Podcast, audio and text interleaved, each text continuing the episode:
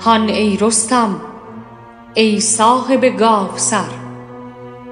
جای تو شیهه رعد آسای رخش تو خالی است. ایران به فدای رخش گلگونت و سرم بی چند و چون فدای سرت باد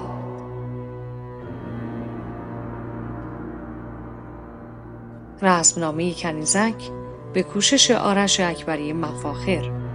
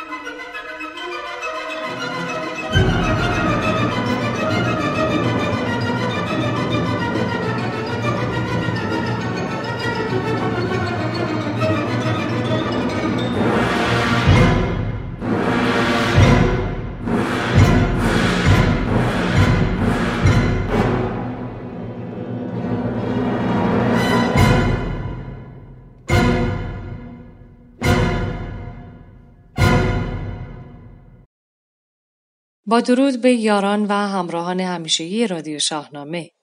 سرافرازم تا در بخشی دیگر همراه شما باشم. امید که این بخش از رادیو شاهنامه به جان و دلتان خوش نشیند. آنچه در بخش 23 رادیو شاهنامه خواهید شنید. شاهنامه فراتر از زمان و جغرافیا قدملی سرامی. معرفی زنان شاهنامه رودابه. منش ایرانی از تورج دریایی. معرفی کتاب سنجش منابع تاریخی شاهنامه در پادشاهی خسرو انوشیروان اثر فرزین غفوری.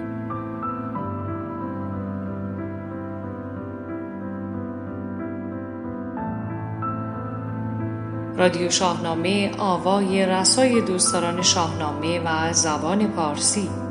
گوینده فرانک خسروی، سردبیر، کوروش جوادی تهیه شده در استودیو باشگاه شاهنامه پژوهان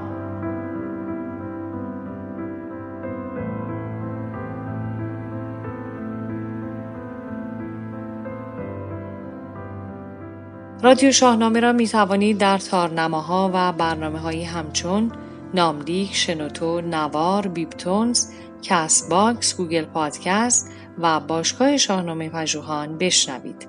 همچنین می توانید ما را از اینستاگرام، تلگرام، توییتر، آپارات و یوتیوب دنبال کرده و پیشنهادات خود را با ما در میان بگذارید.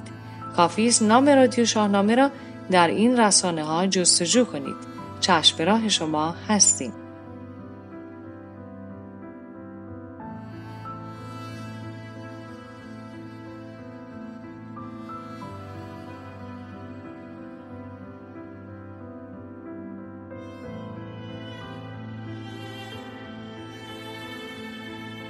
شاهنامه فراتر از زمان و جغرافیا. قدملی سرامی. دقیق به خاطرم نیست اما هلوش سال 1996 در آتن بود که در خلال سخنرانیم از فردوسی گفتم و اینکه برخلاف تصور برخی شاهنامه تنها یک حماسی ملی نیست. حالا که سال روز دیگری از گرامی داشت این استاد بزرگ زبان و ادب پارسی فرا رسیده به اختصار درباره بخشی از آن سخنرانی خواهم گفت. در جمع آن بزرگان اثبات کردم که چرا تاکید دارم شاهکار فردوسی حماسه‌ای بین‌المللی است. مخاطب فردوسی در این اثر سترک تنها ما ایرانیان نیستیم. او از نکات و مسائل بسیار ارزنده‌ای گفته که خطاب به همه انسانهای کره زمین است. نه تنها به جغرافیای خاصی محدود نمی شود بلکه حتی در برگیرنده زمان مشخصی هم نیست و همه می توانند از این اثر ادبی به فراخور نیاز خود بهره گیرند. فردوسی را می توان از جمله بزرگانی دانست که متعلق به همه جهانیان است و جالب است که بدانید ترجمه شاهنامه از همان قرن پنجم آغاز شد. نخستین ترجمه آن به زبان عربی و به کوشش شاعری عرب بود و طی قرنهای بعدی به زبانهای متعددی ترجمه می شود. از همین رو امروز می بینیم که شاهنامه به زبانهای مختلفی از جمله انگلیسی، آلمانی، فرانسوی، ایتالیایی، بلغاری و حتی استونیایی که تعداد کمی به آن صحبت می کنند هم ترجمه شده است. نکته جالب توجه اینجاست که شاهنامه روایت خیام نیست که حجم کمی داشته باشد. شاهنامه در بردارنده تمام لوازم مورد نیاز بشر برای آرامش و سلامت روحی است. آنجا که می‌گوید بی آهو کسی نیست در جهان چه در آشکار و چه اندر نهان. بی آهو در اینجا به معنای عیب و ایرادی است. یعنی کسی را نمی‌توان یافت که بی عیب باشد. و توجه به همین نکته کمک بسیاری خواهد بود که گمان نکنیم حرفمان حرف اول و آخر است و ممکن است همه ما به خطا برویم. فردوسی حتی در توصیف انسان در انتهای داستان اسکندر با آسمان سخن می‌گوید و گلایه از افلاک دارد که آسمان می‌گوید تو از من به هر باره برتری روان را به دانش همی پروری. یعنی ای انسان تو می توانی بر دانش خود بیافزایی و روح خودت را ارتقا ببخشی در حالی که من آسمان قادر به تغییری نیستم.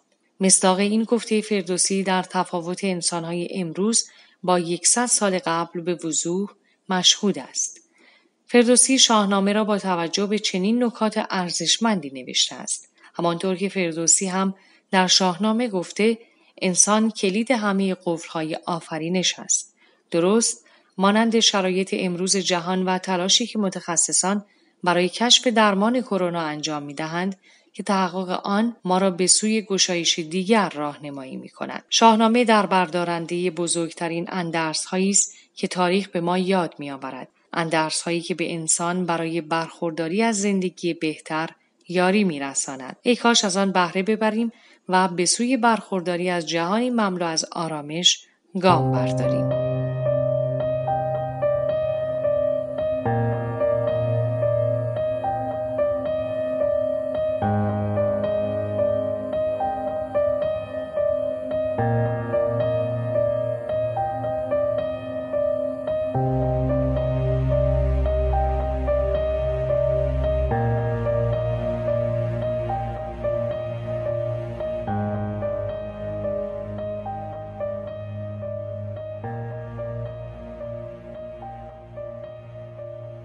منش ایرانی از تورج دریایی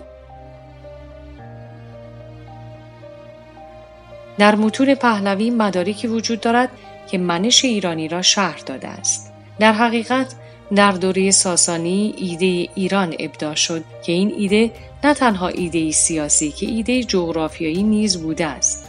توجه داشته باشیم که موبدان زرتشتی در قرن سوم میلادی مرزهای ایران شهر را مشخص می کردن. بنابراین نه تنها ایده جغرافیایی از ایران شهر وجود داشت ایده فرهنگی که یک ایرانی چه باورهای دینی دارد و چگونه باید باشد هم تعریف شده بود همه اینها جزی از منش ایران شهری و ایرانی بودن است در قرن پنجم شاهان ساسانی کاری کردند که این ایده فراتر از باورهای زرتشتیان باشد و هر کسی که قانون شاه را قبول دارد می تواند مرد یا زن شهر باشد و لازم نیست که حتما زرتشتی باشد. یک مثال برای درک بهتر می آورم. در قرن نهم میلادی مصادف با قرن دوم هجری که ساسانیان فروپاشیدند و دیگر موجودیتی به نام ایران شهر وجود نداشت، یک مسیحی از فلات ایران به قسطنطنیه رفت و در آنجا فوت کرد. بر روی تابوت او نوشته شده بود نام من فرخ گورنیو از دیار ایران شهر آمدم. چرا باید یک مسیحی در قرن دوم هجری که از فلات ایران به قسطنطنیه می رود خود را یک ایرانی بداند؟ این اقدام نشانگر این مسئله است که یهودیان و مسیحیان به همراه زرتشتیان منش ایران شهری و ایرانی بودن را قبول کرده بودند و جزی از دنیای ایرانی محسوب می شدند.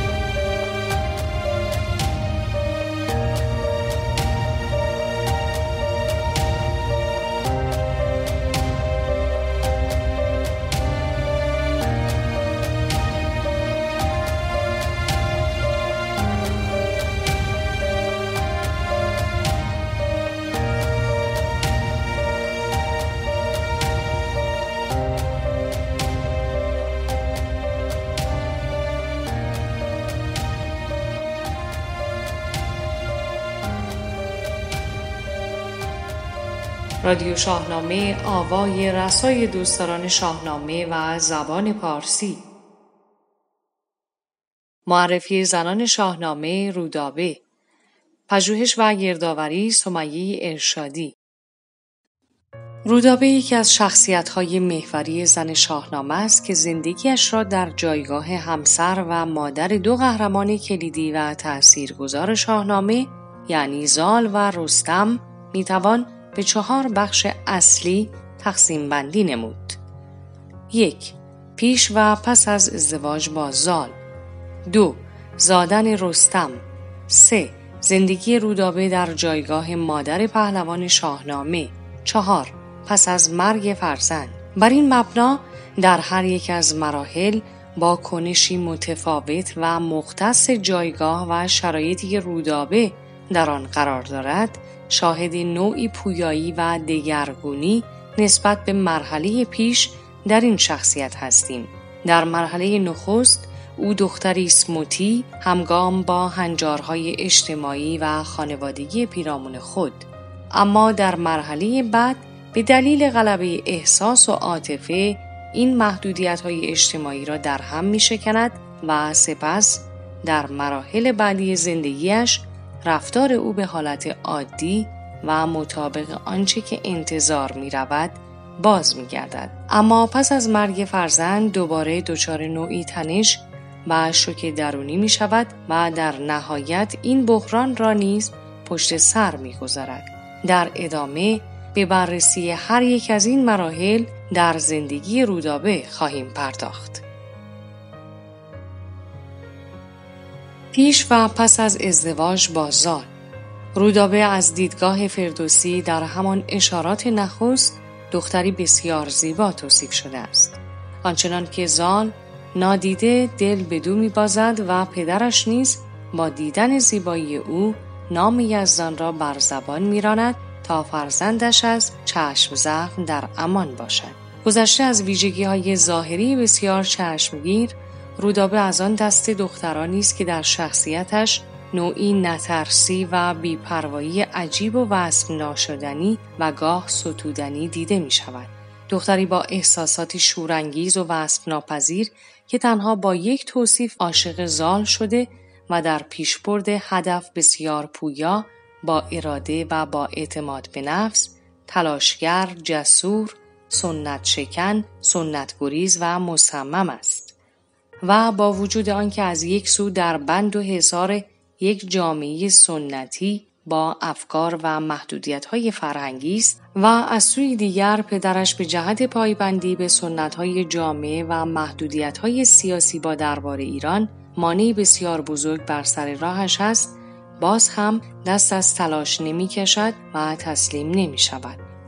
رودابه دختری منفعل و ترسونی است که در اثر ضعف درونی خیش و موانع محیطی و فرهنگی پیش رو نتواند از خواسته قلبی و درونی خود پشتیبانی نماید. او با اعتماد به نفسی کامل موانع موجود را نادیده می‌گیرد و در عین استقلال و خودکفایی در پیشبرد هدف بدون هیچ گونه سرکشی، گستاخی و ضعف شخصی از محرک های بیرونی و محیطی از جمله مادر و کنیزکانش نیز استفاده می کند و همین حمایت کنیزکان و مادرند که در پیشبرد هدف او بسیار نقشافرین واقع می شوند. به واقع می توان گفت رودابه با یک برنامه ریزی کاملا آرام و حساب شده هدف خود را پیش می برد و در این میان از سایرین هم کمک می گیرد و لجوجانه و بدون فکر عمل نمی کند.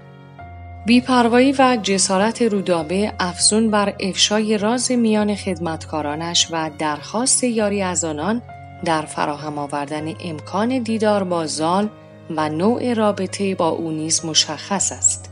در یک نگاه کلی و با دقت در نوع رفتار و عملکرد رودابه در این ماجرا می‌توان گفت حرکت رودابه در مسیری توأم با صبر، تحمل و درایت کامل است. چرا که با وجود حد و حرارت بیشمار عشق در وجودش برعکس زال حرکت عملی چندانی برای پیشبرد هدف و راضی ساختن پدر از او مشاهده نمی گردد بلکه با یک برنامه ریزی کاملا آرام و حساب شده هدف خود را پیش می برد و در این میان از کنیزکان و مادرش نیز یاری می‌گیرد و خودسر و لجوجانه عمل نمی کند که علت این امر را در چند عامل می‌توان تفسیر نمود.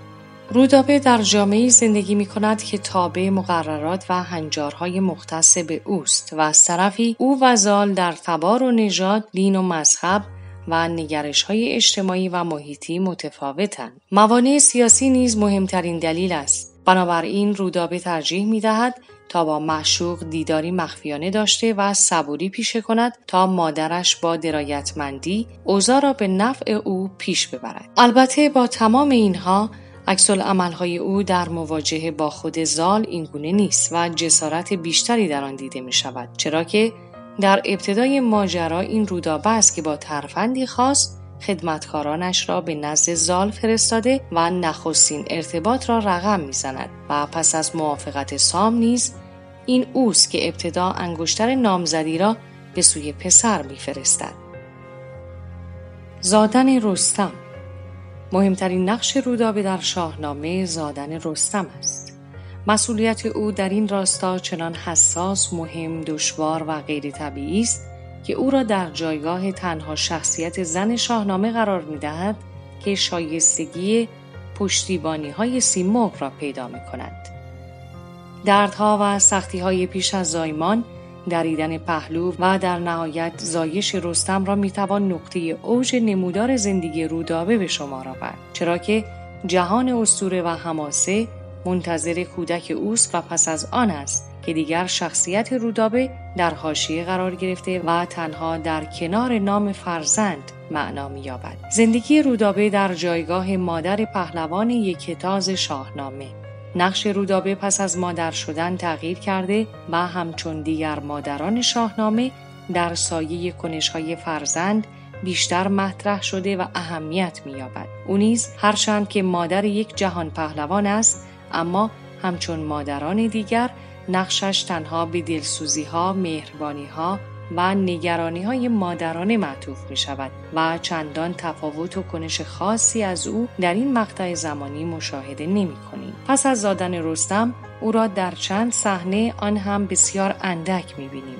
از جمله آن هنگام که رستم برای رها ساختن کیکاووس راهی شده و مادر در ودا با او اشک می ریزد. همچنین در نبرد رستم با اسفندیار رودابه از شدت نگرانی موی کنده و بر صورت خیش چنگ می اندازد. پس از مرگ رستم در این مقطع زمانی رودابه زنی است نازکدل با حساسیت ها و وابستگی های شدید روحی و عاطفی به فرزند که مختص عموم مادران است. رودابه را پس از مرگ رستم زنی می‌بینیم که دیگر چیزی برای از دست دادن ندارد و تمام آمال، آرزوها، زحمات و ثمره زندگیش را برباد دادند. مرگ فرزند فشار روحی شدیدی به دو وارد می آورد. آنچنان که به رفتارها و عکس عملهای همسر خودزال در مواجهه با مرگ فرزندشان خورده می‌گیرد و او را سرزنش می کند. ولی چون پاسخ قانع کننده از نظر خود دریافت نمی کند و در نتیجه نمی تواند این بحران را به تنهایی پشت سر گذارد دچار نوعی جنون موقت می گردد. پس از مرگ رستم رودابه با بیقراری تمام به زال اعتراض می کند که چرا در اندوه فرزندشان آه و نالی سر نمی دهد و زال پاسخ می دهد غم گرسنگی بالاتر از غم مرگ عزیزان است. رودابه از گفتار همسرش به شدت آشفته شده و سوگند می خورد که از خواب و خوراک دست بکشد تا بدین وسیله نادرستی گفتار و اندیشه زار را به وی ثابت کند. عواقب این اعتصاب غذا از میان رفتن بینایی چشم، ضعف و لاغری، افسردگی شدید و جنون موقت است. زنا خوردنش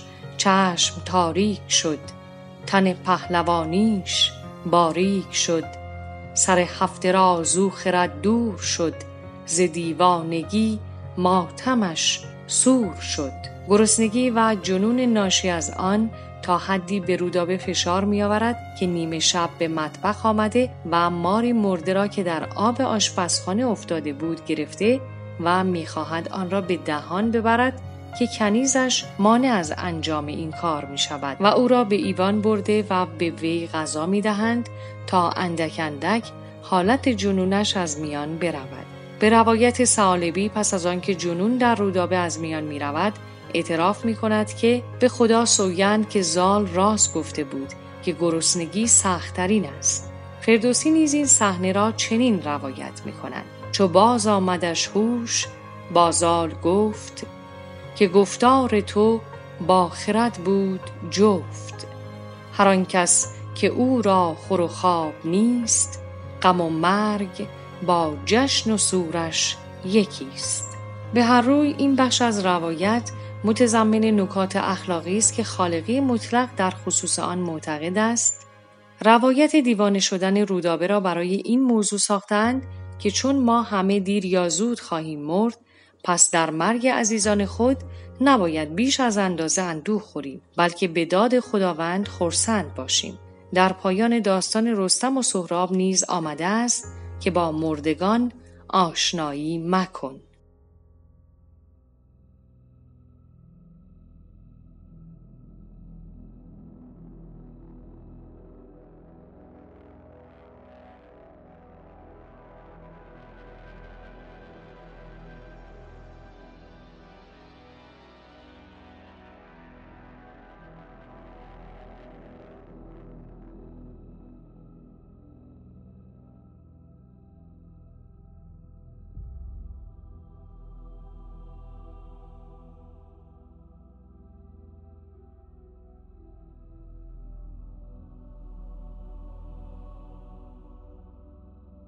معرفی کتاب سنجش منابع تاریخی شاهنامه در پادشاهی خسرو انوشیروان اثر فرزین غفوری.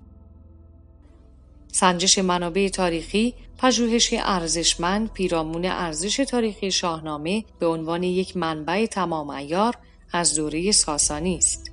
این اثر برتری و ارزشمندی گزارش های شاهنامه را در بسیاری موارد به ویژه در گزارش جنگ های خسرو انوشیروان به خوبی روشن می کند. این اثر همچنین مشهون از تحلیل های ضروری برای روشنسازی نقاط پامالود در منابع تاریخی و شاهنامه است. فرزین غفوری درباره روش پژوهش خود گفته است من این کار را در دوره فوق لیسانس و به عنوان رساله کارشناسی ارشد شروع کردم اما آشنایی و مطالعه آن برای من به پیش از دوره کارشناسی ارشد هنگامی که برای کنکور مطالعه می کردم برمیگردد. وقتی وارد دوره فوق لیسانس شدم با دیدن برخی مطالب تاریخی مربوط به دوره خسرو انوشیروان توجهم بیشتر جلب شد و تقریبا از همان نیم سال اول مشغول مطالعه در این زمینه شدم به طوری که دو مقاله قبل از دفاع از رساله کارشناسی ارشد در فصلنامه انجمن آثار و مفاخر فرهنگی در سالهای 86 و 87 منتشر شد چون این کار موفقیت آمیز بود در دوره دکترا هم ادامه آن را پی گرفتم و به تکمیل و تعمیق آن پرداختم قفوری با اشاره به اینکه حدود ده سال برای این کتاب تحقیقی وقت صرف کرده است افزود کتاب سنجش منابع تاریخی شاهنامه در پادشاهی خسرو انوشیروان دو بخش دارد. بخش اول مربوط به بررسی تطبیقی است.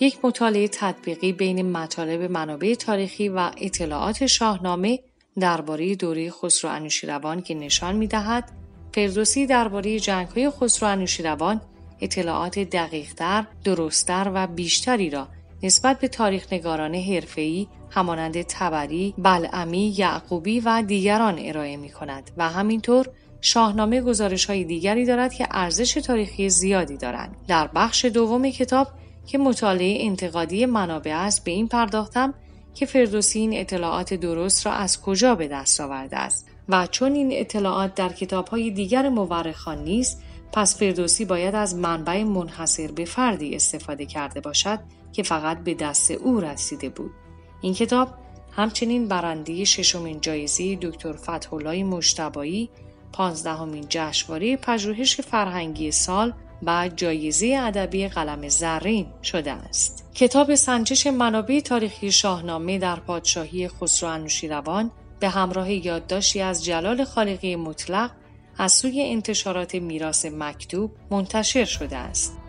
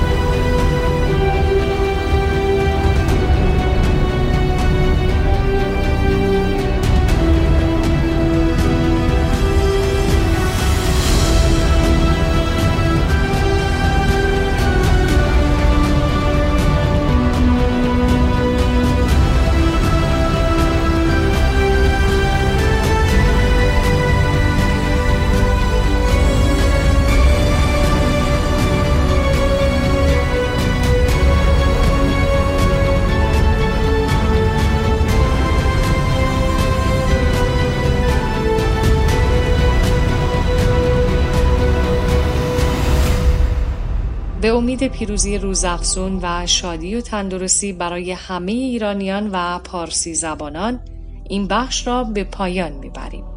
شادزی مهرافسون بدرود